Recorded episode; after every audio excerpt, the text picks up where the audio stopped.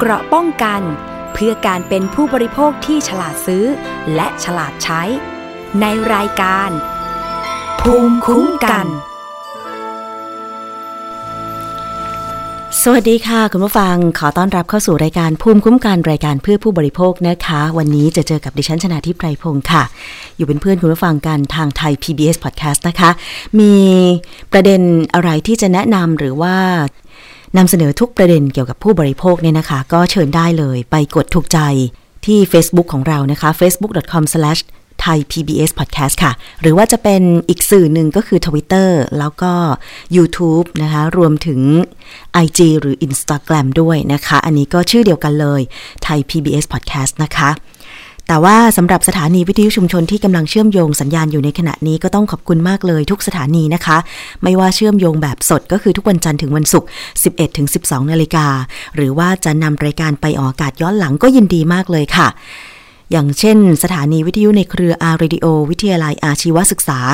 142 สถานีทั่วประเทศ ก็นำรายการภูมิคุ้มกันไปออกอากาศในจังหวัดต่างๆ ที่เป็น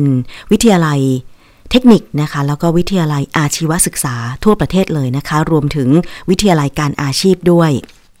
อย่างที่ลำปางก็วิทยาลัยการอาชีพแม่เหมาะนะคะ ก็เป็นพันธมิตรของเรามายาวนานทีเดียวค่ะ แล้วก็มีสถานีวิทยุมหาวิทยาลัยแม่โจ้ด้วยนะคะ ที่นำรายการของเราไปออกอากาศ ให้พี่น้องในจังหวัดเชียงใหม่ได้ฟังกัน แล้วก็ที่ลำพูนค่ะมีสถานีวิทยุชุมชน คนหนองเออไม่ใช่สิ คนเมืองลี้นะคะ วิทยุชุมชนคนเมืองลี้อำเภอลี้จังหวัดลำพูนนะคะ แล้วก็วิทยุชุมชนเทศบาลทุ่งหัวช้างอำเภอทุ่งหัวช้าง จังหวัดลำพูนเป็นพันธมิตรของเรามายาวนานค่ะ ที่สมุทรสาครตอนนี้เป็นยังไงบ้างเป็นห่วงนะคะ มีวิทยุชุมชนปฐมสาครจังหวัดสมุทรสาครเชื่อมโยงสัญญาณเราไปค่ะ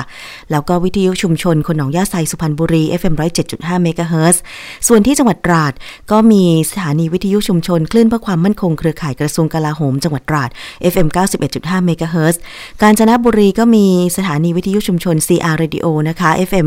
107.5เมกะเฮิรตซ์ค่ะ ที่นนทบุรีมีสถานีวิทยุชุมชนเมืองนนสัมพันธ์ FM 99.25 และ 90.75เมกะเฮิรตซ์ด้วยนะคะ ตอนนี้ข่าวคราวที่ได้รับความสนใจแล้วเป็นที่วิตกกังวลกันก็คือการแพร่ระบาดระลอกใหม่ ตามที่คุณหมอที่เป็นโฆษกท่านบอกไว้นะคะ ว่าไม่ใช่การระบาดระลอกที่สองแต่เป็นระลอกใหม่คุณผู้ฟัง เพราะว่าเชื้อมันกลายพันธุ์นะคะ อย่างในต่างประเทศเองเนี่ย องค์การอนามัยโลกก็เหมือนจะมีการให้ข้อมูลออกมาเหมือนกันว่า การระบาดระลอกใหม่เนี่ยนะคะในบางประเทศ มันติดกันได้ง่ายนะคะ เพราะว่ามันเชื้อโควิด -19 หรือไวรัสโคโรนาสายพันธุ์ใหม่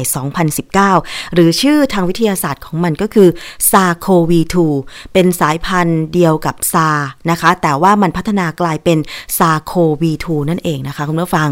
ซึ่งตอนนี้ค่ะกำลังมีการเร่งในการทำความสะอาดในพื้นที่ หลายพื้นที่ในจังหวัดสมุทรสาครอย่างเช่น ที่ตลาดกลางกุ้งนะคะ แล้วก็มีการตามหาตัว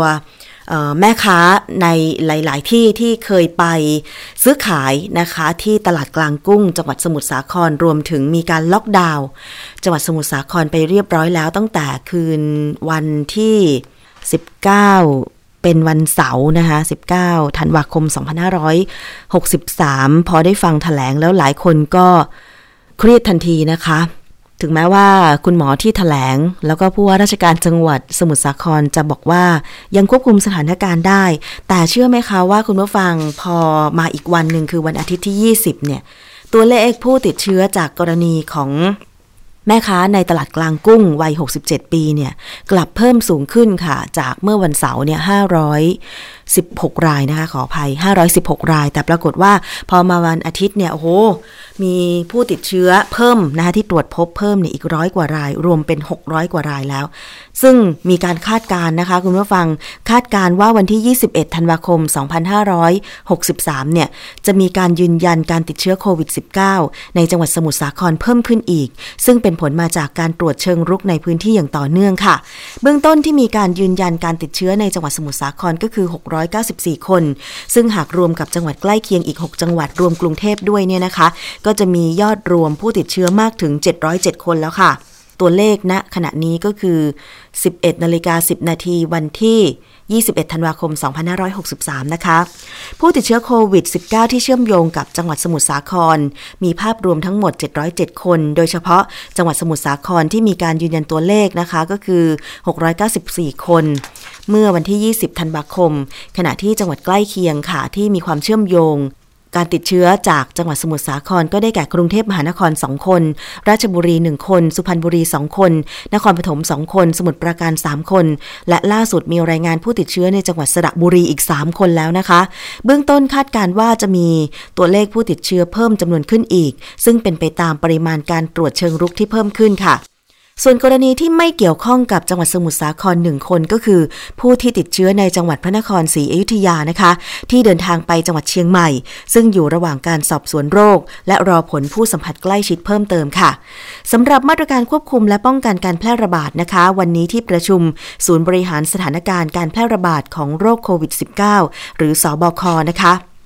จะมีการประชุมหารือกันอย่างเร่งด่วน เบื้องต้นเนี่ยนายอนุทิน ชาญวิรกูล รองนายกรัฐมนตรี และรัฐมนตรีว่าการกระทรวงสาธารณสุข พร้อมคณะผู้บริหารของกระทรวงสาธารณสุข จะรายงานสถานการณ์การระบาดของโควิด -19 ต่อนายกรัฐมนตรี และจะมีการนำเสนอมาตรการการควบคุมโรค และป้องกันการระบาด ในสถานการณ์ที่มีผู้ติดเชื้อจำนวนมากค่ะส่วนมาตรการสาธารณสุขที่ตรวจเข้มแรงงานข้ามชาตินะคะ ทางศูนย์สบค เรียกร้องให้ในายจ้างทำความเข้าใจ แล้วก็ดึงแรงงานเข้าสู่ระบบ ตรวจฟรี ซึ่งเบื้องต้นนะคะ มีคำสั่งไปยังสำนักงานสาธารณสุขทุกจังหวัด โดยเฉพาะอย่างยิ่ง เขตสุขภาพที่ 5 รอบจังหวัดสมุทรสาคร ให้ตีวงค้นหาผู้สัมผัส เพื่อค้นหาผู้ป่วยเพิ่มเติม 7 จังหวัดนะคะ ซึ่งเป็นลูกค้าของตลาดกลางกุ้ง จังหวัดสมุทรสาครที่มีรวมมากกว่า 13,000 ที่มีรวมมากกว่า 1,300 คนนะคะ คุณผู้ฟัง ตีรอบรอบจังหวัดสมุทรสาครก็โดนกันหมดละค่ะรวมถึงกรุงเทพมหานครด้วย ซึ่งมีรอยต่อก็คือที่ถนนพระรามสองนั่นเองนะคะ คุณผู้ฟัง แล้วก็แถวบางขุนเทียนนี่เยอะมากเลยนะคะนครปฐมก็มีรอยต่อสมุทรสาครนะคะแถวอำเภอบ้านแพ้ว แล้วก็อำเภอเมืองจังหวัดนครปฐมนะคะ ตีวงไปเลยค่ะคุณผู้ฟัง ต้องปูพรมเพื่อตรวจ แล้วก็นายจ้างที่มีลูกจ้างเป็นคนต่างชาตินะคะ ไม่ว่าจะเป็นเมียนมา กัมพูชา หรือว่าลาวนะคะ ต้องออดึงเข้าสู่ระบบนะคะ ต้องเข้าใจว่าการระบาดแบบนี้เนี่ยมันเล็ดรอดมา จากปัญหาของการที่มีแรงงานไม่เข้าสู่ระบบ เพราะถ้าอยู่ในระบบเนี่ยกระทรวงแรงงาน ต้องมีการขึ้นทะเบียน การเดินทางไปกลับระหว่างไทย แล้วก็ประเทศของแรงงานต่างชาติเนี่ยจะต้องมีการตรวจตามด่านชายแดนที่ถูกต้องตามกฎหมายตรวจโรคนะคะ แล้วก็ตรวจอย่างอื่นด้วย ซึ่งแรงงานข้ามชาติที่ไม่ถูกกฎหมายเนี่ยแน่นอนว่าสิทธิการรักษาพยาบาลก็ไม่ได้รับนะคะ อันนี้ต้องทำความเข้าใจกับนายจ้างที่มีแรงงานต่างชาติเข้ามาทำงานด้วย อย่างแถวลำพูนบ้านดิฉันเนี่ยก็มีแรงงานต่างชาติเหมือนกันนะคะ ซึ่งจะอยู่ตามฟาร์มบัวต่างๆนะคะ ในพื้นที่แต่ว่าอันเนี้ยไม่ได้เข้าออกหรือว่าลักลอบเข้ามาแน่นอน เพราะว่ามีการไปรับตัวจากที่แรงงานจังหวัดนะคะ แล้วก็มีการขึ้นทะเบียนแล้วอยู่ประจำค่ะ ไม่ได้เดินทาง ข้ามชายแดนเป็นว่าเล่นนะคะอยู่ประจำนานทีปีหนเขาจะกลับบ้านทีหนึ่งนะคะ เพราะว่าถ้ามาถูกกฎหมายเนี่ย แรงงานข้ามชาติถ้าขออนุญาตทำงานในพื้นที่ไหนเนี่ยก็ต้องอยู่ประจำในพื้นที่นั้น อย่างเช่นที่ลำพูนก็ต้องอยู่ภายในจังหวัดลำพูน ถ้าจะมีการเดินทางข้ามจังหวัดต้องมีการขออนุญาตแรงงานจังหวัดด้วยแบบนี้เป็นต้นนะคะ คุณผู้ฟัง อันนี้จะบอกว่ามันเป็นผลเสียมากกว่าผลดีค่ะสำหรับนายจ้างที่รับแรงงานข้ามชาติแบบไม่ถูกกฎหมายแบบลักลอบนะคะ และไม่เป็นผลดีต่อตัวแรงงานข้ามชาติคนนั้นด้วย ถึงแม้ว่า การที่เข้ามาจะมีไรายได้มากขึ้น แต่ว่าสิทธิในการรักษาพยาบาล ตามโรงพยาบาลหรือสถานพยาบาล เพื่อให้ได้รับการตรวจรักษาที่ถูกต้องเนี่ยไม่ดีแน่นอนนะคะ เพราะฉะนั้น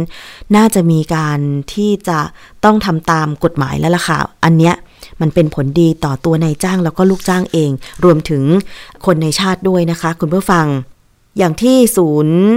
บริหารสถานการณ์โควิด -19 บอกไปว่าจะเรียกเรียกร้องให้ในายจ้างทำความเข้าใจ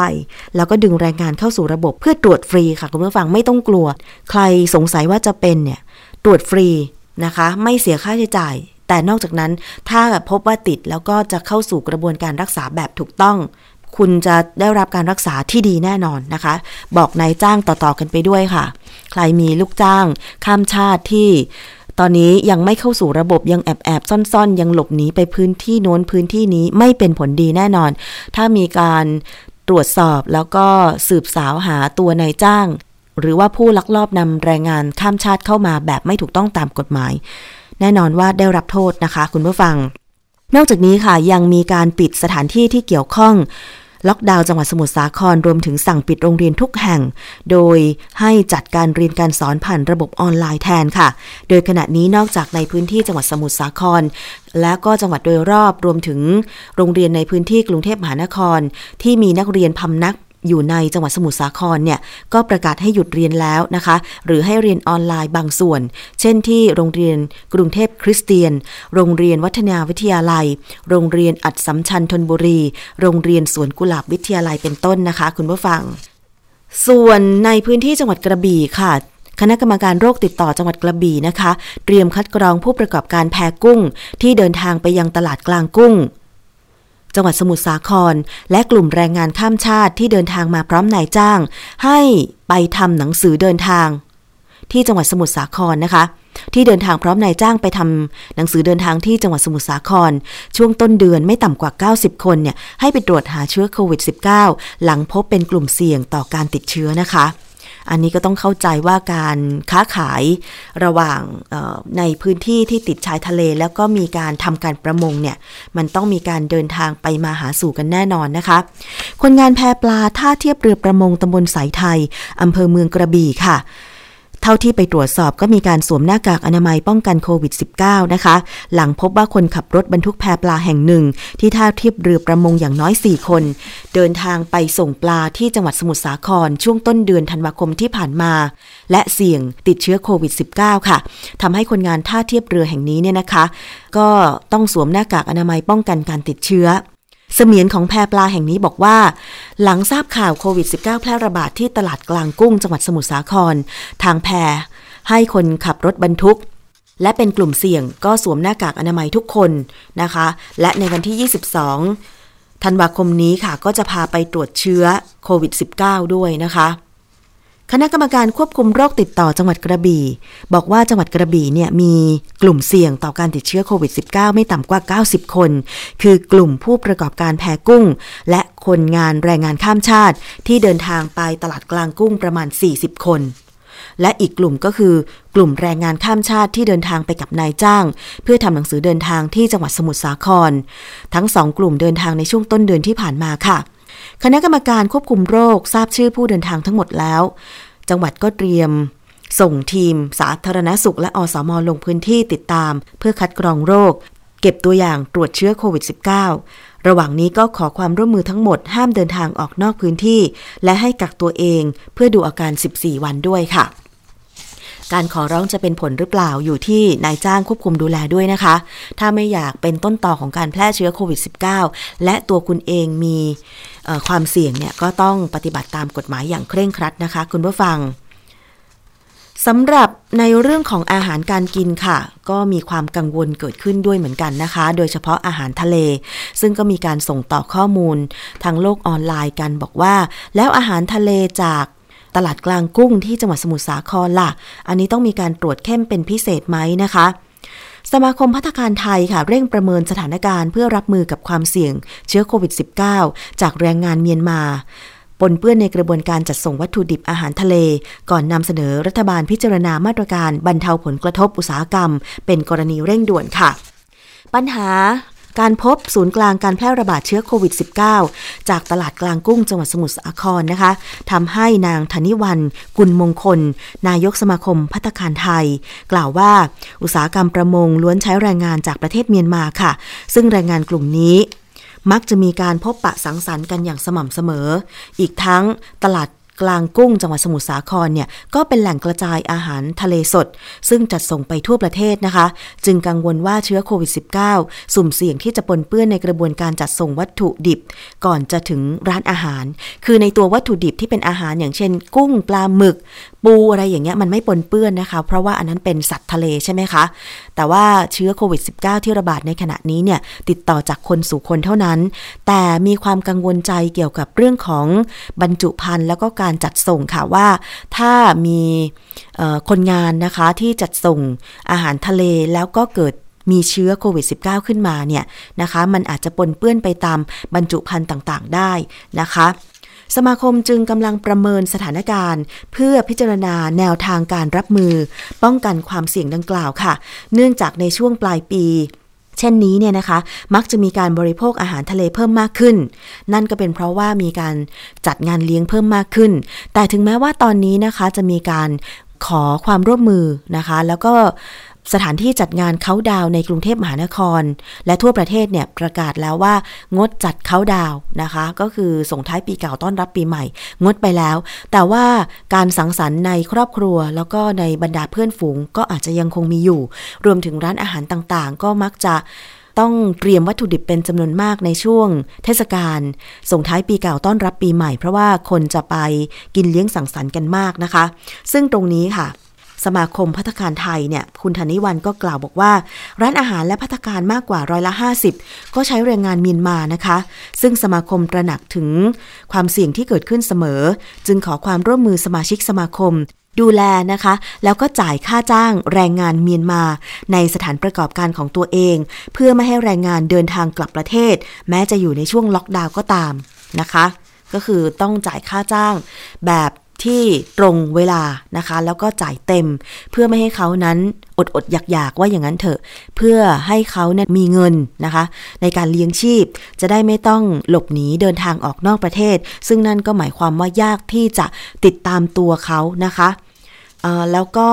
รวมถึงการดูแลนอกจากสุขภาพของแรงงานข้ามชาติ โดยเฉพาะจากเมียนมาแล้วเนี่ยนะคะ ก็ต้องดูแลในเรื่องของความสะอาด ของอาหารโดยเฉพาะอาหารทะเลที่ขนส่งมาจากจังหวัดสมุทรสาครด้วยนะคะ คุณผู้ฟัง และหากจำเป็นจะต้องนำเข้ารายงานนะคะ ก็ต้องปฏิบัติตามกฎหมายก็คือต้องกักตัว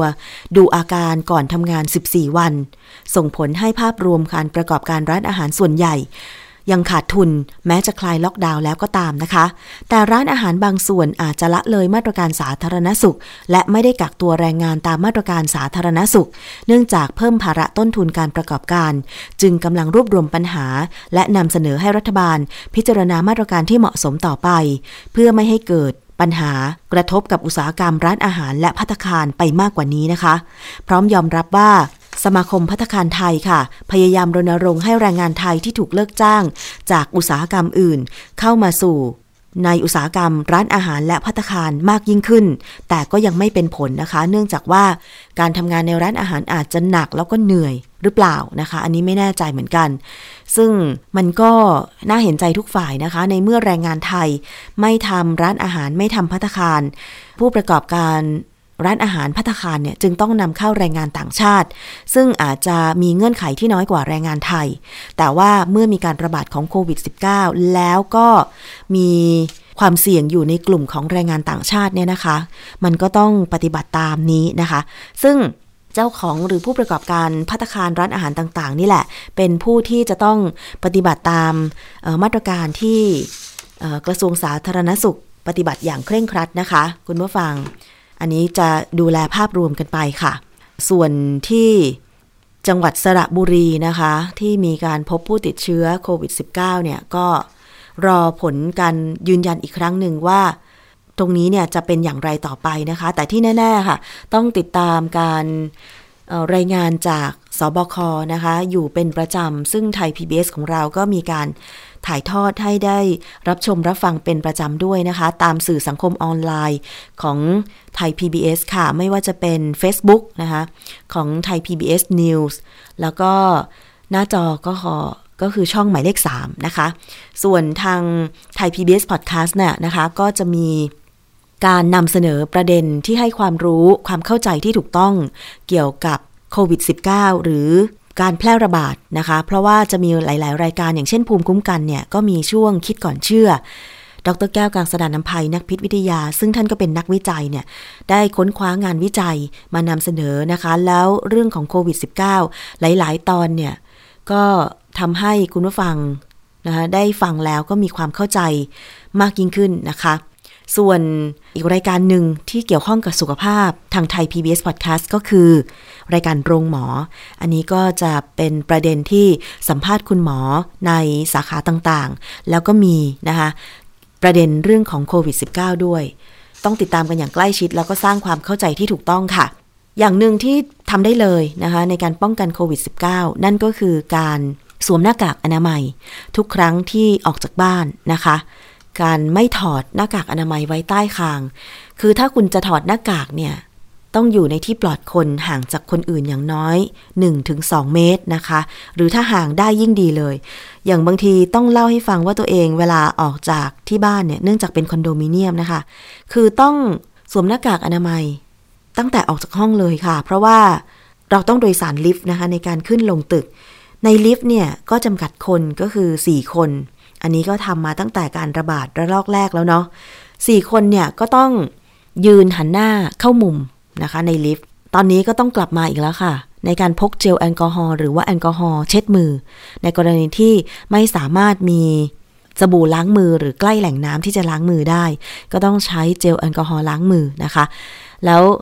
สำหรับท่านที่ขับรถส่วนตัวเนี่ย ก็อาจจะถอดหน้ากากได้ในขณะที่รถของตัวเอง อยู่ในรถของตัวเองใช่ไหมคะ แต่ถ้าเกิดคุณจะต้องโดยสารรถสาธารณะขึ้นรถลงเรืออะไรอย่างเงี้ย ก็ต้องใส่หน้ากากอนามัย อย่างเมื่อวันเสาร์ที่ผ่านมาดิฉันก็ต้องใช้บริการเรือนะคลองแสนแสบเนี่ย ก็ต้องใส่หน้ากากอนามัยตลอดเวลาเลย จริง ๆ แล้วเนี่ยอยากจะให้มีการลดความแออัด การโดยสารรถเมล์หรือเรือ แล้วก็รถไฟฟ้ามากกว่านี้ด้วยนะคะ เพราะว่าในชั่วโมงเร่งด่วนมีคนใช้เยอะ แต่ว่าการเพิ่มเที่ยวรถไฟฟ้า เพิ่มเที่ยวเรือ หรือรถเมย์นั้นเนี่ยก็ต้องอยู่ที่ทางผู้ประกอบการแหละค่ะว่าจะมีความเห็นเป็นอย่างไร แต่ตอนนี้เนี่ยต้องระวังเป็นอย่างมากนะคะ โดยเฉพาะพื้นที่ในกลุ่มเสี่ยงแล้วก็เห็นบอกว่าในพื้นที่เขตสายไหมนะคะมีการตรวจพบว่าแรงงานจาก เมียนมาเนี่ยลักลอบเข้ามาทำงานในเขตสายไหมค่ะ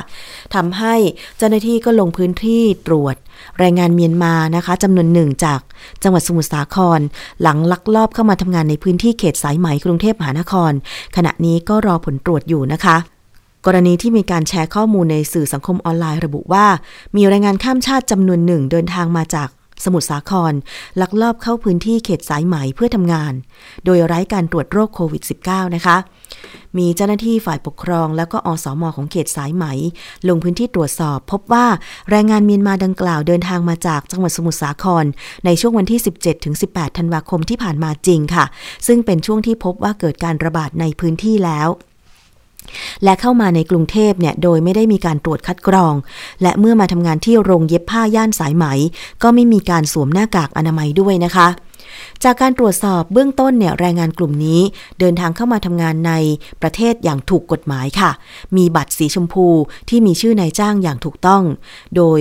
เมื่อวันที่ 20 ธันวาคมที่ผ่านมานะคะ ทีมแพทย์จากศูนย์บริการ สาธารณสุข 61 เขตสายไหม ลงพื้นที่ตรวจเชื้อแล้ว ตอนนี้ก็อยู่ระหว่างรอผลการตรวจอยู่นะคะคุณผู้ฟัง แล้ววันนี้ค่ะ 21 ธันวาคม ทีมแพทย์ และพยาบาลจากศูนย์บริการ สาธารณสุขขออภัยค่ะ แพทย์และพยาบาลนะคะ จากศูนย์บริการสาธารณสุข 61 เขตสายไหมก็ลงพื้นที่ตรวจสอบเพิ่มด้วยค่ะ คุณผู้ฟังมันใกล้ตัวเรามาทุกทีละ จะไม่ให้ ตระหนกได้ยังไงนะคะ จะไม่ให้ตกใจได้ยังไง แล้วก็ตอนนี้ค่ะ กรุงเทพมหานครเนี่ยก็มี 10 มาตรการที่ประกาศออกมา เพื่อป้องกันการระบาดของโควิด -19 แล้วก็มีการขอความร่วมมือปฏิบัติอย่างเคร่งครัดนะคะ พลตำรวจเอกอัศวินขวัญเมือง ผู้ว่าราชการกรุงเทพมหานคร กล่าวว่าจากการเรียกประชุมด่วนคณะกรรมการป้องกันและควบคุมโรคติดต่อกรุงเทพมหานคร เพื่อหารือมาตรการป้องกันและรับมือกับสถานการณ์ การแพร่ระบาดของโควิด -19 นะคะ ได้ข้อสรุป 10 มาตรการขาหนึ่งก็คือ ปิดโรงเรียนแล้วก็ศูนย์พัฒนาเด็กเล็กก่อนวัยเรียน ในพื้นที่กรุงเทพมหานครนะคะ ก็คือในพื้นที่ที่ติดกับจังหวัด ติดกับจังหวัดสมุทรสาคร 14 วันนะคะ ตั้งแต่ 21 ธันวาคม 2563 ถึง 4 มกราคม 2564 นะคะ ได้แก่ปิดโรงเรียนในเขต บางขุนเทียน บางบอน และหนองแขมค่ะ โดยให้มีการจัดการเรียนการสอนเสริมแล้วก็การเรียนออนไลน์ทดแทนนะคะข้าราชการและบุคลากรกรุงเทพมหานครที่เดินทางไปกลับกรุงเทพมหานคร จังหวัดสมุทรสาคร หรือมีที่พักอาศัยอยู่ในพื้นที่จังหวัดสมุทรสาคร ให้ปรับเปลี่ยน เป็นการทำงานที่บ้านหรือ work from home ค่ะ ขอความร่วมมือภาครัฐ และเอกชนงดจัดกิจกรรมที่มีการรวมตัวประชาชนจำนวนมาก เช่น งานเทศกาลปีใหม่ กิจกรรมสวดมนต์ข้ามปี และงานรื่นเริงต่างๆ แต่หากจะจัดงานต้องเสนอแผนควบคุมโรค เพื่อขออนุญาตกับสำนักอนามัยกรุงเทพมหานคร เพื่อพิจารณากันก่อนนะคะ ตั้งด่านคัดกรองแรงงานต่างด้าว ที่เดินทางเข้าสู่กรุงเทพมหานคร 4 เส้นทางค่ะ ได้แก่ถนนเพชรเกษม ถนนพระรามสองถนนบรมราชชนนี และถนนเลียบคลองพิทยาลงกรณ์ตลอด 24 ชั่วโมงนะคะ ก็จะเริ่มตรวจตั้งแต่เริ่มตรวจตั้งแต่ 18 นาฬิกาของวันที่ 20 ธันวาคมที่ผ่านมาแล้วนะคะ ให้ใช้สวนสาธารณะเพื่อการออกกำลังกาย แต่งดการรวมตัวกันค่ะ สำนักงานเขตดำเนินการคัดกรองโควิด -19 แรงงานต่างด้าว ในแคมป์คนงานก่อสร้างอย่างต่อเนื่องร้อยเปอร์เซ็นต์อันนี้ก็ไม่ไม่สามารถมองข้ามได้เลยนะคะ คุณผู้ฟังต้องเข้าใจว่าตอนนี้แคมป์การก่อสร้างไม่ว่าจะเป็นก่อสร้างตึกหรือว่าจะเป็นการก่อสร้างรถไฟฟ้า ก็ต้องตรวจอย่างเข้มงวดนะคะ มีการจัดการเจ้าหน้าที่นะคะ จัดเจ้าหน้าที่ค้นหา เชื้อโควิด -19 เชิงรุกในแรงงานต่างด้าวร้อยเปอร์เซ็นที่ทำงานในตลาดสดทุกแห่งทั่วกรุงเทพ 472 แห่ง รวมถึงพ่อค้าแม่ค้าคนกลาง ที่มีการติดต่อซื้อขายสินค้าอาหารทะเลจากจังหวัดสมุทรสาครด้วย แน่นอนพื้นที่รังสิตตลาดไทยนะคะตลาดสี่มุมเมืองเนี่ยก็มีรายงานข้ามชาติเยอะมากเลยนะคะ ใครที่เดินทางไปค้าขายรับสินค้าซื้อขายสินค้าในตลาด แหล่งใหญ่ ๆ ตลาดไทยสี่มุมเมืองนะคะก็ต้องดูแลตัวเองด้วยนะคะ ถ้าคุณพบว่าคุณติดต่อสื่อสารนะคะพบปะพูดคุยกับแรงงานข้ามชาติจากเมียนมา หรือจากชาติอื่นๆเหล่านี้เนี่ยก็ถ้าพบว่ามีความเสี่ยงนะ คุณต้องสอบถามแหละว่าคนที่คุณไปติดต่อ ค้าขายด้วยนั้นเนี่ยนะคะมีความเสี่ยงมากน้อยขนาดไหนในการที่จะเอาโควิด -19 มาแพร่ ถ้ามีความเสี่ยงต้องไปตรวจทันที แล้วก็กักตัวเอง 14 วันด้วยนะคะคุณผู้ฟัง แล้วก็ขอความร่วมมือ ศาสนาสถานต่าง ๆ ในพื้นที่กรุงเทพมหานคร งดให้แรงงานต่างด้าวเนี่ยเข้ามาทำกิจกรรมภายในพื้นที่ จนกว่าสถานการณ์จะคลี่คลายค่ะให้โรงเรียนกรุงเทพมหานครสำรวจ ผู้ปกครองของนักเรียนที่เป็นแรงงานต่างด้าว เพื่อเข้าสู่กระบวนการคัดกรองโควิด -19 สถานประกอบการร้านอาหาร โรงแรม ห้างสรรพสินค้า และสถานบริการผับบาร์คาราโอเกะต้องเข้มงวดในการตรวจคัดกรองผู้เข้าไปใช้บริการร้อยเปอร์เซ็นต์สวมหน้ากากอนามัย เว้นระยะห่างจากโต๊ะอาหาร งดเต้นนะคะร้านอาหารต่างๆ งดเต้น เพราะการเต้นต้องเต้นหลายคนใช่ไหมเต้นคนเดียวไม่ได้แน่นอน เพราะฉะนั้นงดเต้นนะคะ พร้อมทำความสะอาดสถานที่ตามแนวทางปฏิบัติที่กำหนดเพื่อความปลอดภัยค่ะ แล้วก็แน่นอนขอให้พี่น้องประชาชน สวมหน้ากากอนามัยตลอดเวลา หรือทุกครั้งที่ออกจากบ้านและอยู่ในที่สาธารณะ หากต้องเดินทาง ไปใช้บริการตามสถานที่ต่างๆ ต้องลงทะเบียนหรือสแกน QR code ของไทยชนะด้วยนะคะ เพื่อให้ง่ายต่อการตรวจสอบนะคะ คือตอนนี้เนี่ยแอปไทยชนะเขาจะมีการถามแล้วนะคุณผู้ฟัง ถามว่าจะให้เข้าถึงข้อมูล จะให้เข้าถึงข้อมูลของคุณในโทรศัพท์หรือเปล่า คุณก็ต้องตอบไปว่าใช่นะคะคุณผู้ฟัง คุณต้องตอบว่าให้เข้าถึงข้อมูล แล้วก็จะได้มีการติดตามนะคะ ว่าคุณไปใช้บริการที่ไหนอะไรอย่างไรบ้าง เพื่อไม่ให้เล็ดรอดจากการตรวจสอบหรือตรวจโรคโควิด -19 นะคะ อันนี้ก็ฝากประชาสัมพันธ์ไว้ด้วยค่ะ ก็ไม่แน่ใจเหมือนกันว่าจะสามารถ ควบคุมได้มากขนาดไหน แต่ให้กำลังใจเจ้าหน้าที่ทุกท่านนะคะที่ตอนนี้อาจจะต้องกลับมาทำงานหนัก โดยเฉพาะเจ้าหน้าที่สาธารณสุขนะคะในการที่จะตรวจสอบ หรือลงไปตรวจในพื้นที่เพื่อค้นหาคัดกรองโรคนะคะให้กำลังใจกันด้วยแล้วก็มีการแชร์ข้อมูลที่เท่าที่ดิฉันได้ติดตามเนี่ยนะคะ เกี่ยวกับความเพียงพอของยาแล้วก็หน้ากากอนามัย ว่า คงจะไม่มีปัญหาว่าหน้ากากอนามัยและยา ไม่พอแล้วนะ เพราะว่าเราผ่านการระบาดในรอบแรกมา ซึ่งไทยเองก็ได้รับคำชมจากองค์การอนามัยโลกด้วยนะว่า สามารถที่จะรับมือกับการแพร่ระบาดของโควิด -19 ได้ดีเป็นอันดับต้นๆของโลก เพราะว่าสามารถที่จะหยุดการแพร่ระบาดอยู่ในวงแคบ ไม่มีผู้เสียชีวิตเป็นหลักพัน หลักหมื่น หลักแสน เหมือนในบางประเทศ แต่ว่าไทยเองจำนวนประชากรก็หลัก 10 ล้านใช่ไหมก็คือ 77 ล้านคน แต่ว่าแรงงานข้ามชาติที่เข้ามาทำงานเนี่ย เห็นบอกว่าจริง ๆ สมุทรสาครที่ลงทะเบียนเนี่ยมี 2 0 0แสนกว่าคน แล้วที่ไม่ลงทะเบียนหรือลักลอบเข้ามาล่ะ ไม่รู้จำนวนเท่าไหร่ มันมีแน่นอนแหละ แต่มันมีเท่าไหร่นี่สิ เพราะฉะนั้นการติดตามสอบสวนโรคจึงเป็นสิ่งสำคัญ ขอให้ความร่วมมือกับเจ้าหน้าที่รัฐบอกข้อเท็จจริงไปด้วยนะ อย่ากโกหกกัน ราะว่ามันไม่เป็นผลดีนะ เพราะว่าการให้แรงงานข้ามชาติหลบหนีไปอยู่ในพื้นที่อื่นๆ ถ้าเกิดว่าเขาคนนั้นติดโควิด -19 ก็จะเป็นคนที่แพร่เชื้อไปสู่คนในพื้นที่อื่นๆด้วย ขอให้ช่วยกันเฝ้าระมัดระวังนะคะ ในการที่จะติดตามสอบสวนโรคโควิด -19 นะคะ คุณผู้ฟัง เอาละค่ะ นี่คือช่วงเวลาของรายการ ภูมิคุ้มกันรายการเพื่อผู้บริโภคนะคะ ในช่วงแรกวันนี้ ติดตามข้อมูลข่าวสารกันได้ หน้าเพจ Facebook ของเรานะคะ ไทย PBS Podcast แล้วก็แนะนำติชมรายการ หรือว่าถ้าเป็นประเด็นผู้บริโภคส่งตรง ส่งข้อความมาในกล่องข้อความของหน้าเพจของเราได้เลย ดิฉันยินดีที่จะนำข้อมูลเหล่านั้นไปถามกับผู้เชี่ยวชาญนะคะ ช่วงนี้เราไปฟังคิดก่อนเชื่อค่ะ กับดรแก้วกังสดานนภัย นักพิษวิทยานะคะ วันนี้คุยกันต่อเลยเกี่ยวกับเรื่องของผลการตรวจสอบปริมาณวิตามินซีในเครื่องดื่มผสมวิตามินซีที่ออกมาก่อนหน้านี้นะคะ แล้วก็มีข้อมูลออกมาบอกว่า วิตามินซีเมื่อผสมลงในน้ำเนี่ยมันสลาย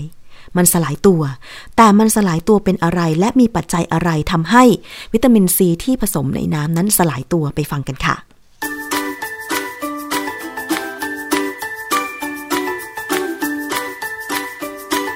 ช่วงคิดก่อนเชื่อ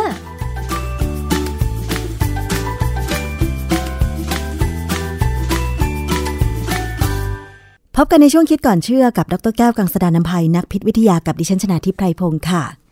วันนี้เรามาคุยกันต่อเกี่ยวกับเรื่องของเครื่องดื่มผสมวิตามินซีกันอีกครั้งหนึ่งนะคะคุณผู้ฟัง จากการที่มีการเก็บตัวอย่างเครื่องดื่มผสมวิตามินซีในท้องตลาด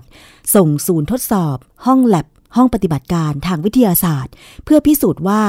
ในเครื่องดื่มนั้นมีการผสมวิตามินซีตามที่กล่าวอ้างในฉลากหรือไม่ และผลก็ปรากฏว่า บางยี่ห้อมีปริมาณวิตามินซีในเครื่องดื่มจริง แต่บางยี่ห้อกลับไม่พบเลย อันนี้ก็เลยกลายเป็นประเด็นที่มีการพูดคุยกันในวงกว้างในสื่อสังคมออนไลน์นะคะประเด็นหนึ่งค่ะ ที่มีผลออกมาทางห้องปฏิบัติการ หรือในทางวิทยาศาสตร์นั่นก็คือว่า วิตามินซีเมื่อผสมลงไปในน้ำแล้ว มันเกิดการสลายตัว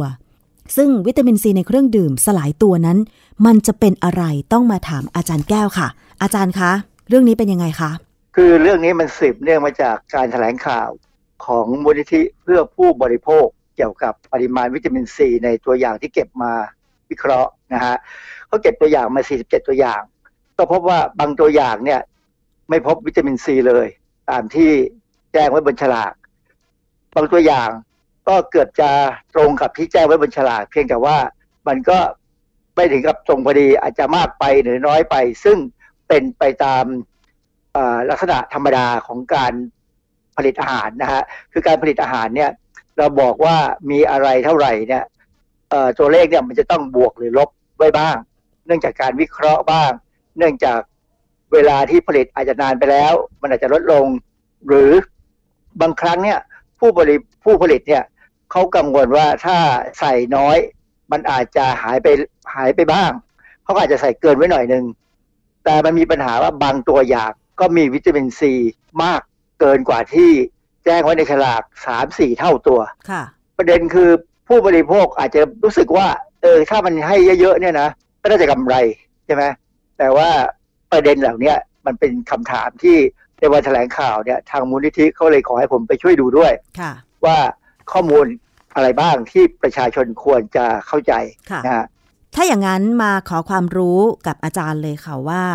วิตามินซีเนี่ยนะคะ เป็นสิ่งจำเป็นสำหรับร่างกายมนุษย์ แต่ว่า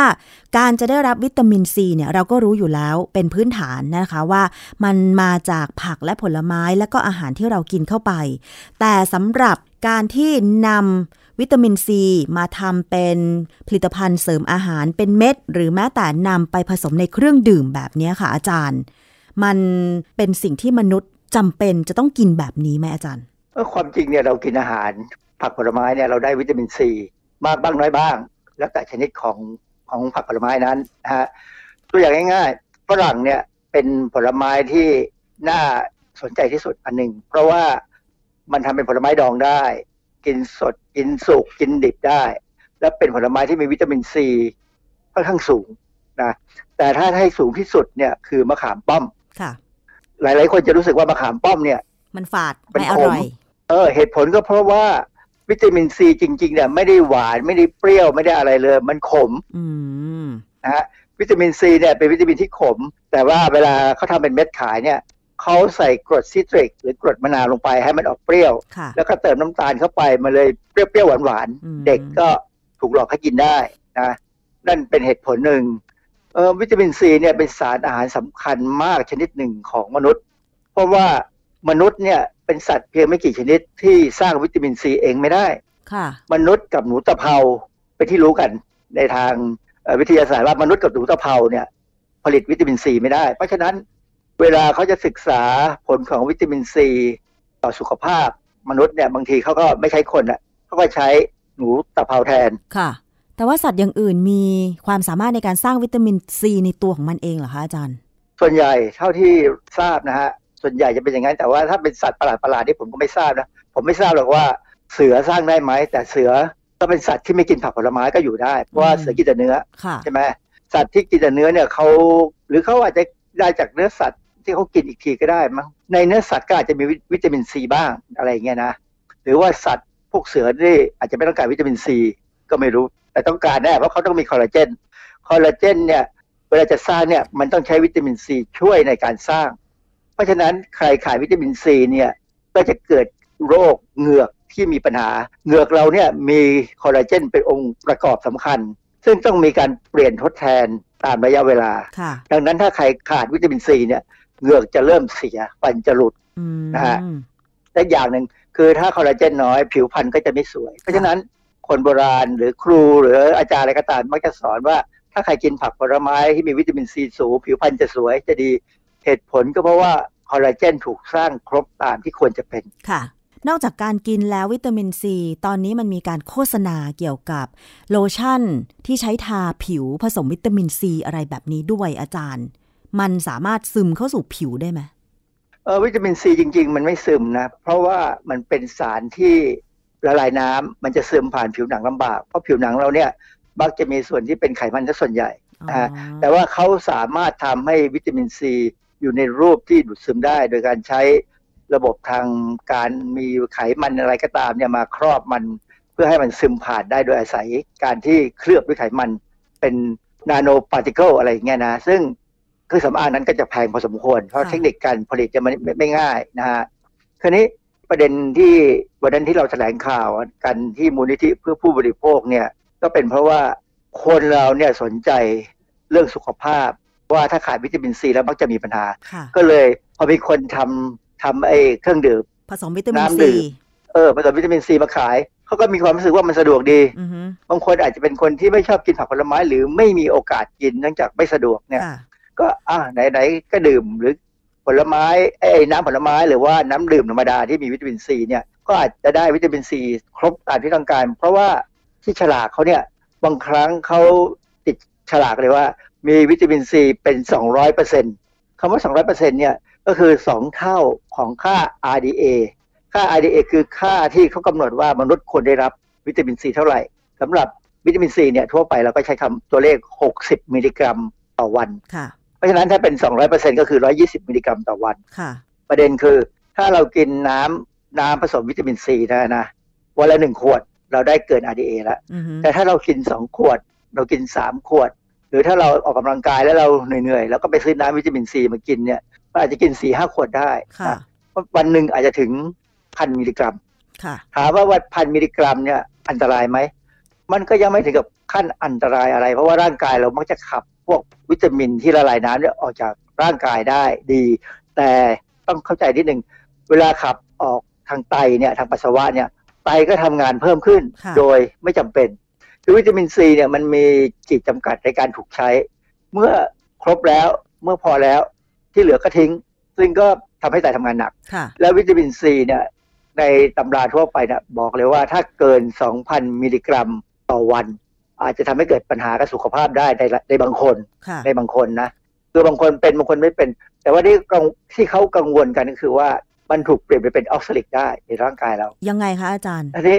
คือมันมีกระบวนการที่จะเปลี่ยนวิตามินซีไปเป็น oxalic ในร่างกายเราเลย โดยธรรมชาตินะฮะซึ่ง oxalic เนี่ยมันก็คือตัวหนึ่งที่อาจจะเกิดเป็นนิ่วได้ใน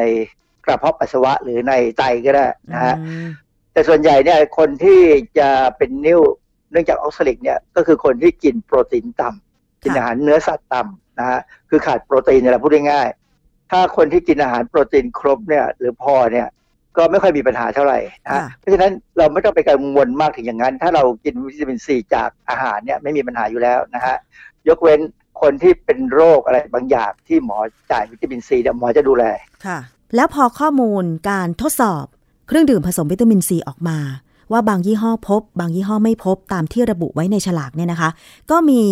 นักวิชาการด้านเคมีรวมถึงทางด้านบริษัทผู้ผลิตเนี่ยนะคะ ออกมาให้ข้อมูล เกี่ยวกับว่าทำไมบางยี่ห้อถึงพบว่ามีปริมาณวิตามินซีอยู่ในเครื่องดื่ม และบางยี่ห้อไม่พบ ว่าการที่วิตามินซีผสมลงไปในขวดลงไปในน้ำนั้นเนี่ย มันเกิดการสลายตัว อาจารย์คะ ตรงนี้ในทางด้านวิทยาศาสตร์เป็นยังไงคะเป็นที่ทราบกันมานานแล้วว่าวิตามินซีเนี่ยมันสลายตัวในน้ำ แต่ว่าช้าหรือเร็วเนี่ยขึ้นกับสิ่งแวดล้อมขึ้นอยู่กับปัจจัยหลาย ๆ อย่างเพราะนี้ปัญหาอันหนึ่งซึ่งเป็นที่ถกเถียงกันเลย หลังจากวันที่แถลงข่าวก็คือว่าเขาบอกว่าวิตามินซีที่สลายไปนั้นจะกลายเป็นสารอื่นแทน คือแอลทาเทรตซึ่งเป็นสารที่มีประโยชน์ต่อร่างกาย เช่นเดิมความจริงอันนี้เป็นเรื่องที่ใครๆที่ทำงานทางด้านวิตามินซีหรือศึกษาหรือเคยบรรยายมาก็ตามเนี่ยชักงงนะเพราะเราไม่เคยมีความรู้เรื่องนี้เลยว่า วิตามินซีกลายเป็น L-tartrate ได้ ผมก็จะบอกให้ว่า L-tartrate เนี่ยจริงๆมันคือ tartrate นี้เป็นเกลือของ tartaric acid หรือกรดมะขาม นึกออกไหมฮะมะขามนี่มันเปรี้ยวเพราะค่ะกรดมะขามค่ะหรือ tartaric acid แต่นี้ในทางอุตสาหกรรมในทางเคมีเนี่ยเราสามารถสังเคราะห์ L-tartrate ได้เองในห้องห้องปฏิบัติการทำให้ราคามันถูกค่ะแล้วเขาก็จะเอากรดพวกเนี้ยไปใช้ในอุตสาหกรรมอาหารทำให้เกิดความเปรี้ยวแบบมะขามอะไรก็ตามเนี่ยนะทีนี้พอมีคนบอกว่าวิตามินซีหรือวิตามินซีเนี่ยเปลี่ยนไปเป็น L-tartrate ได้เนี่ยหลายคนก็งงเลยอือฮึผมเองก็งงว่าเอ๊ะเราไม่เคยรู้เรื่องนี้เลย อาจารย์คนนี้เขาเก่งขนาดนั้นเฉลยที่มีความรู้ตรงนี้ ผมก็ใช้เวลาประมาณวันหนึ่งแหละ เข้าไปดูข้อมูลจากฐานข้อมูลทางวิทยาศาสตร์ที่สำคัญ ฐานหนึ่งก็คือ PubMed PubMed เนี่ยเป็นเอ่อ แหล่งของข้อมูลทางวิทยาศาสตร์การแพทย์และวิทยาศาสตร์ชีวภาพนะเป็นหน่วยงานสังกัด National Center for Biotechnology Information ซึ่งเป็นของสหรัฐอเมริกาเลย เป็นหน่วยงานรัฐบาลนะฮะอีกฐานข้อมูลหนึ่งคือ Science Direct Science Direct เนี่ยมันเป็นเว็บไซต์ขององค์กรเอกชน ซึ่งเขาทำหน้าที่เกี่ยวกับการรวบรวมข้อมูลวารสารนานาชาติ ขายข้อมูล พวกบทความวิชาการทางวิทยาศาสตร์เลยนะฮะค่ะให้คนเข้าไปอ่าน ให้คนเข้าไปซื้อ ผมค้นอยู่หนึ่งวันเต็มเต็มๆนะฮะปรากฏว่าก็เจอบทความหนึ่งบทความ ซึ่งเขาบอกว่าวิตามินซีที่อยู่ในน้ำนั้นน่ะไม่ได้เปลี่ยนไปเป็นแอลทาเทรตคือเขาไม่ได้พูดถึงมันค่ะแต่เขาพูดว่าวิตามินซีเมื่อลงไปในน้ำแล้วเนี่ยมันจะกลายเป็นอะไร บทความนั้นชื่อ oxidative decomposition of vitamin C in drinking water ซึ่งตรงประเด็นเป๊ะเลยว่าเป็น drinking water ค่ะน้ำดื่มเอ่ออันนี้เขียนโดย Patrick J. Jensen กับคณะเขา เป็นนักวิทยาศาสตร์ชาวฟินแลนด์ ตีพิมพ์ในวารสาร Free Radical Research เมื่อปี 2004 ผมผมว่าเข้าไปดูบทความเขาตัวจริงเนี่ยนะ คือบทความเขาเนี่ยเขาให้ข้อสรุปง่ายๆว่าในบทคัดย่อเนี่ยเขาก็บอกว่าเขาได้ตรวจสอบความเสถียรของวิตามินซีในน้ำดื่ม น้ำดื่มเนี่ยเขาเอามาจากครัวเรือน แล้ว เขาเขาก็คงเติมทองแดงกับไบคาร์บอเนตลงไป คือทองแดงเนี่ยอนุมูลของทองแดงเนี่ยมันเป็นตัวที่จะเป็นตัวทำให้เกิดสารที่เราเรียกว่าhydroxyl free radical สารตัวเนี้จะทำทำให้เกิดปัญหาในการทำลายวิตามินซีได้ค่ะนะฮะส่วนไบคาร์บอเนตที่เขาใส่ลงไปเนี่ยมันเป็นการปรับไอ้ค่าความเป็นกรดเป็นด่างของการทำวิจัยให้เหมาะสมค่ะนะฮะ อาจารย์คะในบทความที่เขาอธิบายวิธีการเก็บตัวอย่าง แล้วก็วิธีการวิจัยเกี่ยวกับวิตามินซีในน้ำเนี่ยนะคะ คือในน้ำครัวเรือนที่เขาเก็บตัวอย่างมา มันมีทองแดงและไบคาร์บอเนตอยู่โดยธรรมชาติอยู่แล้วหรืออย่างไรคะอาจารย์ ทองแดงเนี่ยอาจจะเป็นตามธรรมชาติได้ เพราะว่าบางครั้งเขาใช้ท่อทองแดงเขาไม่ได้ใช้ท่อเหล็กนะฮะคือท่อทองแดงเนี่ยท่อน้ำประปาเนี่ยท่อทองแดงเนี่ยมันจะทนกว่า แต่ไบคาร์บอเนตเนี่ยผมเข้าใจว่าเขาเติมลงไปเพื่อปรับค่ากรดด่างเพราะว่าไบคาร์บอเนตจริงๆ มันไม่ควรจะอยู่ในน้ำค่ะนะฮะไบคาร์บอเนตเนี่ยมันเกิดมาจากคาร์บอนไดออกไซด์ที่เราใส่ลงไปในน้ำได้ก็จะเปลี่ยนไปเป็นไบคาร์บอเนตแต่ว่าถ้าเขาจะทำวิจัยเนี่ยเขาคงใส่เกลือไบคาร์บอเนตลงไปโดยตรงเลย เพื่อฮึเพื่อช่วยในการวิจัยเท่านั้นเองอืมทีนี้คืองานวิจัยเขาเนี่ยวัตถุประสงค์เพื่อจะบอกให้เห็นว่าน้ำที่มีอนุมูลทองแดง ทองแดงเนี่ยมันเกลือตัวเนี้ยมันอยู่ในน้ำเนี่ยมันจะกลายเป็นอนุมูลทองแดง จะทำให้วิตามินซีเนี่ยเขาเขาเติมวิตามินซีลงไปจนน้ำเนี่ยมีความเข้มข้น2 millimolar อันนี้เป็นหน่วยทางเคมีนะ ซึ่งเราเราสามารถจะคำนวณกลับไปเป็นปริมาณได้นะฮะเอ่อเขาพบว่าถ้าเติมทองแดงลงไปในน้ำเนี่ยแล้วเอาวิตามินซีใส่ลงไปเนี่ย ปรากฏว่ามันถูกเปลี่ยนไปเป็นสารตัวต่อไปคือกรด dehydroascorbic นะกรด dehydroascorbic เนี่ยเอ่อภายใน 15 นาทีก็จะเปลี่ยนไปเยอะพอสมควรแล้วนะฮะแล้วพอครบ 3 ชั่วโมงเนี่ยร้อยละ 93 ของกรด ascorbic หรือวิตามินซีเนี่ย จะถูกเปลี่ยนไปเป็นกรด dehydroascorbic คือเปลี่ยนจาก ascorbic ไปเป็น dehydroascorbic ค่ะซึ่งเป็นกรดที่ไม่มีความสามารถในการเป็นวิตามินซีแล้ว อ้าวเหรอคะนะ มันมันมันมันหมดสภาพนะฮะเออแล้วก็บอกว่าจากนั้นกรด dehydroascorbicเนี่ยจะถูกเปลี่ยนต่อไปเป็นกรด oxalic และกรด threonic ใช่ไหมมันจะเป็นกรด oxalic เป็นส่วนใหญ่นะ ซึ่งอันนี้คือสิ่งหนึ่งที่เราเข้ารู้มา 3-40 ปีแล้ว จึงทำให้เกิดการความกังวลว่าใครที่กินวิตามินซีสูงๆ และถูกเปลี่ยนไปเปลี่ยนไปเนี่ยกลายเป็น oxalic เนี่ยอาจจะก่อให้เกิดปัญหานิ่วได้อืมฮะค่ะดังนั้นเนี่ย เขาก็อันนี้เป็นการทำการทดลองของน้ำประปาที่เขาคงจะเติมนู่นเติมนี้ลงไปบ้างพอสมควรเพื่อให้เห็น แล้วจากนั้นเขาก็ไปทำทำการทดลองต่อว่า ลองใช้น้ำ Milli-Q อะน้ำ Milli-Q คืออะไร น้ำ Milli-Q เนี่ยนักวิทยาศาสตร์ที่ใช้น้ำกรองบริสุทธิ์เนี่ยจะรู้เลยว่า มันคือน้ำกรองที่กรองจนบริสุทธิ์ระดับ ASTM เกรดหนึ่งอือฮึ ASTM เกรดหนึ่งเนี่ยเป็นเกรดเกรดของเป็นการจัดระดับน้ำ ด้วยหน่วยงานระหว่างชาติที่บอกว่าน้ำนี้มีความบริสุทธิ์ประประมาณเดียวกับน้ำกลั่นเลย คือในทางวิทยาศาสตร์เนี่ยเราไม่ค่อยกลั่นน้ำใช้ เพราะว่าหนึ่งมันใช้ความร้อนเยอะค่ะสองการกลั่นน้ำเนี่ย บางครั้งมันก็ไม่บริสุทธิ์เท่าควร เพราะว่าถ้าน้ำตั้งต้นเนี่ยมีสารที่ระเหยได้เนี่ยมันไปกับน้ำด้วย มันไม่ได้ตกอยู่ในในส่วนตอนตั้งต้น แต่ถ้ากรองเนี่ย มิลลิคิวเนี่ยเป็นยี่ยี่ห้อของบริษัทของเครื่องกรองน้ำซึ่งสามารถกรองจนในระดับที่ความต้านทานของน้ำเนี่ยขึ้นไปสูงมาก ซึ่งแสดงความบริสุทธิ์ของน้ำนะอืมทีนี้เขาก็ทดลองเอาวิตามินซีใส่ไปในน้ำมิลลิคิวเนี่ย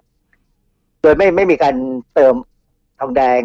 อนุมูลทองแดงนะ ไม่มีนะเขาก็พบว่าวิตามินซีมันก็อยู่ได้ดีพอสมควรค่ะ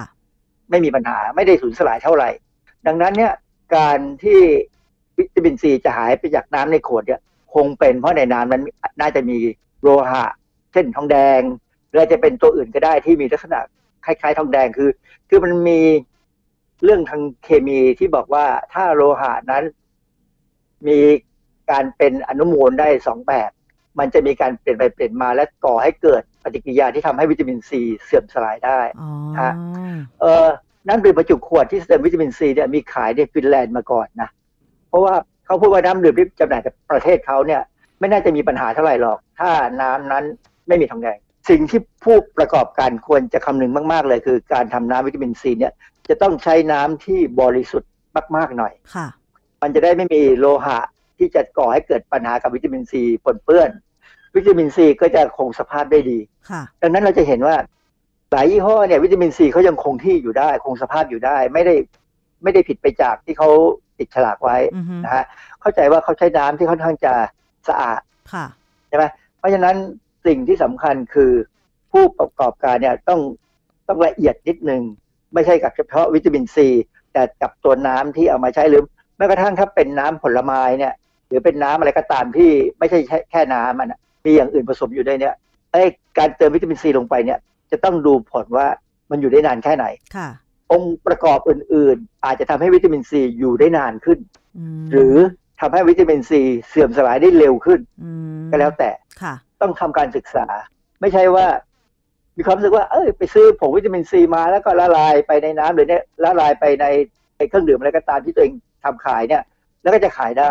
มันไม่ไม่ได้ง่ายอย่างนั้น แต่มันก็ไม่ได้ยากมากถ้าจะทำวิจัยค่ะ ซึ่งจะเห็นได้ว่าจากงานวิจัยเอ่อ ที่อาจารย์กล่าวมาที่ว่าเป็นของนักวิทยาศาสตร์แพทริกเจเจนสันเมื่อปี 2004 จากประเทศฟินแลนด์เนี่ยนะคะ จะเห็นได้ว่าความสำคัญมันอยู่ที่ตัวน้ำที่เอาวิตามินซีผสมลงไปใช่ไหมคะ เพราะฉะนั้นถ้าผู้ประกอบการเครื่องดื่มผสมวิตามินซีจะมีการปรับปรุงขั้นตอนหรือกระบวนการการผลิตของตัวเอง ก็น่าจะทำให้คุณภาพของสินค้า ตรง หรือเป็นไปตามที่ตัวเองระบุไว้ในฉลากว่ามีปริมาณวิตามินซีกี่เปอร์เซ็นต์ใช่ไหมคะอาจารย์ แทนที่จะมากล่าวโจมตีกันในสื่อต่างๆว่ามีความลำเอียงหรือมีความเห็นกับยี่ห้อนั้นยี่ห้อนี้หรือเปล่า ซึ่งจริง ๆ แล้ว การส่ง ก็บตัวอย่างเพื่อสุ่มตรวจเนี่ยก็มีการส่งห้องปฏิบัติการทางวิทยาศาสตร์ที่ได้รับการรับรองตามมาตรฐานอยู่แล้ว เพราะฉะนั้นข้อมูลตรงนี้จึงน่าจะเป็นสิ่งที่ผู้ประกอบการนำมาปรับปรุง เพื่อให้สินค้าของตัวเอง มีคุณภาพที่ดี สู่ผู้บริโภคมากกว่าที่จะมากล่าวโจมตีการทดสอบถูกไหมอาจารย์ ความจริงแล้วเนี่ยผลการศึกษาที่ได้ออกมาเนี่ยแล้วก็จากบทความที่ผมไปอ่านเนี่ย มันน่าจะทำให้ผู้ประกอบการเนี่ยเขามองเห็นทางแก้ปัญหาแล้วล่ะ ว่าถ้าเขาละเอียดนะ กับการผลิตเนี่ยเช่น โดยเฉพาะน้ำเนี่ยนะอย่างที่คุณชนาทิพย์ว่าเนี่ยนะเขาก็อาจจะแก้ปัญหาได้เลย เพราะเขาไปดูด้วยน้ำได้เลยว่าน้ำเขาเนี่ยเป็นน้ำที่เขากรองดีไหมคือน้ำเนี่ย ถ้ากรองไปเรื่อยๆเนี่ยกรองให้ดีๆเนี่ยเครื่องกรองแบบค่อนข้างดีเนี่ย มันจะเอาพวกโลหะหนักออกไปได้หมดเลยค่ะนะสินค้าเขาก็จะ ดีตามมาตามมาตรฐานที่เขาตั้งเอาไว้ค่ะ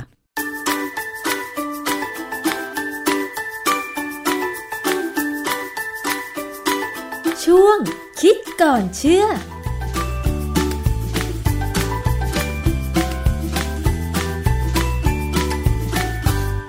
และนี่ก็คือช่วงคิดก่อนเชื่อกับดรแก้วกังสดานนภัยนักพิษวิทยานะคะ วันนี้เวลาของรายการภูมิคุ้มกันรายการเพื่อผู้บริโภคหมดลงแล้วนะคะ ดิฉันชนาทิพไพรพงศ์ต้องลาไปก่อน สวัสดีค่ะ ติดตามรายการได้ที่ www.thaipbspodcast.com แอปพลิเคชัน Thai PBS Podcast หรือฟังผ่านแอปพลิเคชัน Podcast ของ iOS Google Podcast Android Podbean SoundCloud และ Spotify ติดตามความเคลื่อนไหวของรายการและแสดงความคิดเห็น โดยกดถูกใจที่ facebook.com/thaipbspodcast